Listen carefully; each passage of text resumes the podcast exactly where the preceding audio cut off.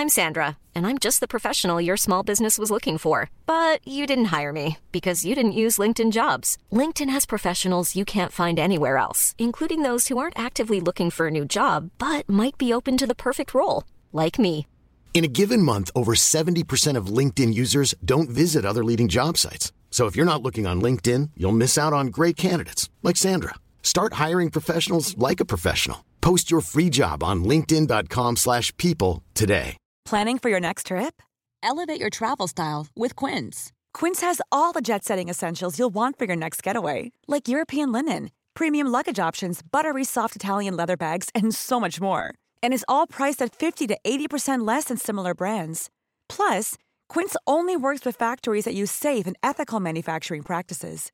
Pack your bags with high-quality essentials you'll be wearing for vacations to come with Quince. Go to quince.com/pack for free shipping and 365-day returns.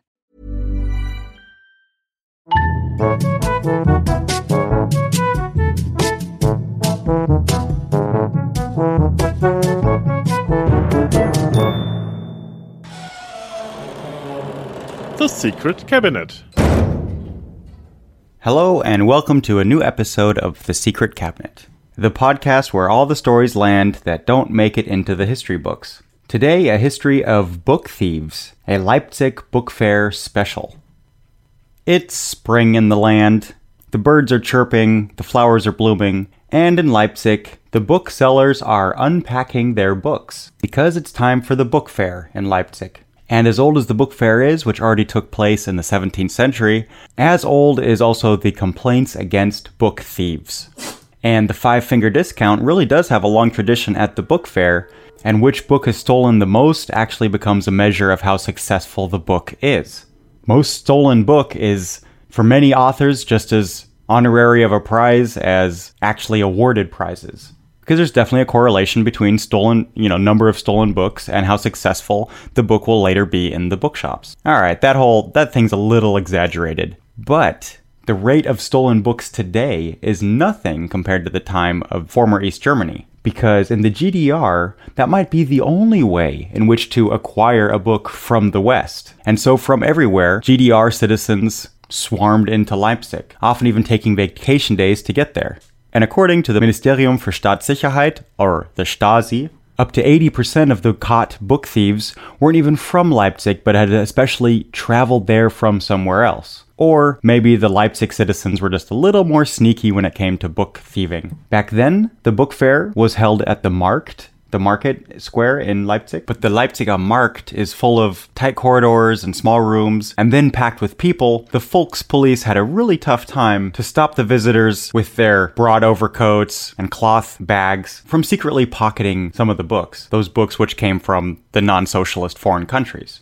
Some even extra sewed pockets into their coats that could hold up to 10 paperbacks tucked away. After the building of the wall, the book fair became a regular hole in the wall from which the East Germans could peek into the West. But oftentimes, this was a pretty rocky path for the organizers of the Leipzig Book Fair, especially in the 50s after they, uh, you know, hardly fought um, Western publishers like Goethe and Langenscheidt, but especially like technical publishers. After the building of the wall, the West German publishers first boycotted the book fair out of protest. Not until the second half of the 60s did the number of West German publishers start to increase again at the book fair. Starting in the beginning of the 70s, there was around 60 publishers representing the West German literature at the time. Especially those got a pass which also fought to publish East German literature in the West. At the head of that was Luchterhand and Suhrkamp. Suhrkamp was also the publisher from which the most was stolen. The East German literature publishers actually weren't as sought after.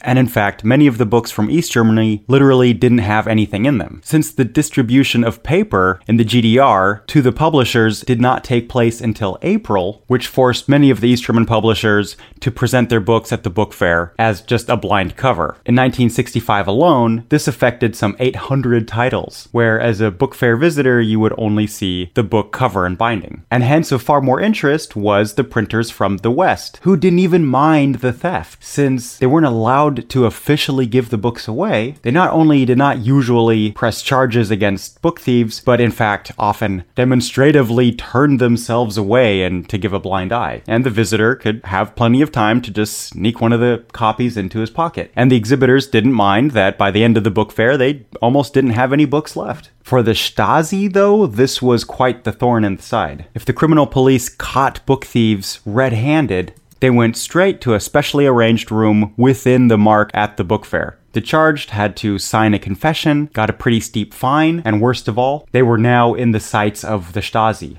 This put a lot of pressure on the now criminally charged because they could even lose their jobs and in students' cases even be threatened to be expelled from school. But the Stasi notoriously used that blackmail to then turn the book thieves into snitches themselves. For instance, out of the 44 caught thieves on the first book fair day in 1982, 15 of them were just passed on straight to the Stasi, which were now classified as operationally interesting. Many of the visitors then that didn't ri- want to risk to get caught would just stand at the book fair and read there on the spot standing in place often for several hours. If they didn't finish, they would return the next day. Not seldomly, students would come to copy books by hand, either individually or by building these writing teams where a part would dictate and read what's in the book and the others wrote. And the books of interest were pretty much everything, from technical books to social sciences, authors from Adorno to Böll. And the thieves themselves came from all social ranks, from doctor PhD student to the housewife all the way down to the student. Particularly the last group group like even high school students and college students had an especially high rate of theft. Often the delinquents were from the part of society where, quote, they should be against the demoralization and keep the socialism strong. But one customs officer was caught who had pocketed a two volume lexicon of erotica. So in the upcoming Leipzig book fair, if you happen to be caught with a unpaid for book in your pocket, at least you're following a very long and established tradition. But it's better you don't steal any books there, especially not from the publishing house Yotem B, that you can find in Hall 4, row 104, stall B. But the fear of book thieves is really centuries old. Even in the Middle Ages, we have inventories of lost or stolen books, and sometimes the books were even chained to the bookshelf itself or desks, and hence written over the bookshelf or perhaps in the book itself. Sometimes there's a pretty heavy curse against book thieves. Especially great is the one in, that you can still see in Barcelona, that is in the San Pedro uh, Monastery, right above the library. Whoever steals a book, that book shall turn in the thief's hand into a snake. Writhing in agony and pain, his suffering shall not be mindered until he wastes away. Make bookworms eat his entrails, and when he finally goes to his final punishment, may the flames of hell forever swallow him. But honestly, that doesn't sound much better than the food at the book fair cafeteria.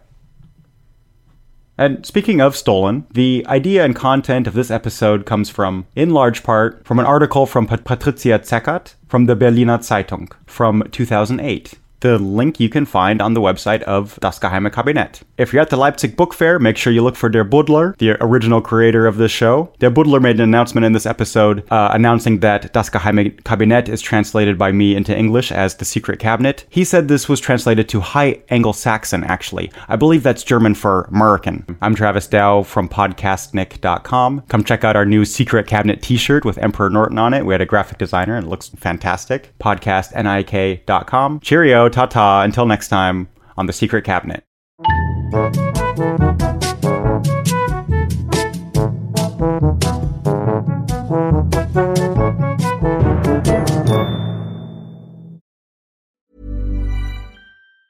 Hey, it's Danny Pellegrino from Everything Iconic. Ready to upgrade your style game without blowing your budget? Check out Quince. They've got all the good stuff shirts and polos, activewear, and fine leather goods, all at 50 to 80% less than other high end brands. And the best part?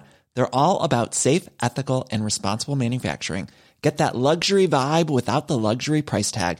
Hit up quince.com slash upgrade for free shipping and 365 day returns on your next order. That's quince.com slash upgrade. Hi, I'm Daniel, founder of Pretty Litter. Did you know cats tend to hide symptoms of sickness and pain? I learned this the hard way after losing my cat, Gingy. So I created Pretty Litter, a health monitoring litter that helps detect early signs of illness by changing colors, saving you money and potentially your cat's life. Pretty Litter is veterinarian developed, and it's the easiest way to keep tabs on your fur baby's health right at home. Go to prettylitter.com and use code ACAST for 20% off your first order and a free cat toy. Terms and conditions apply. See site for details.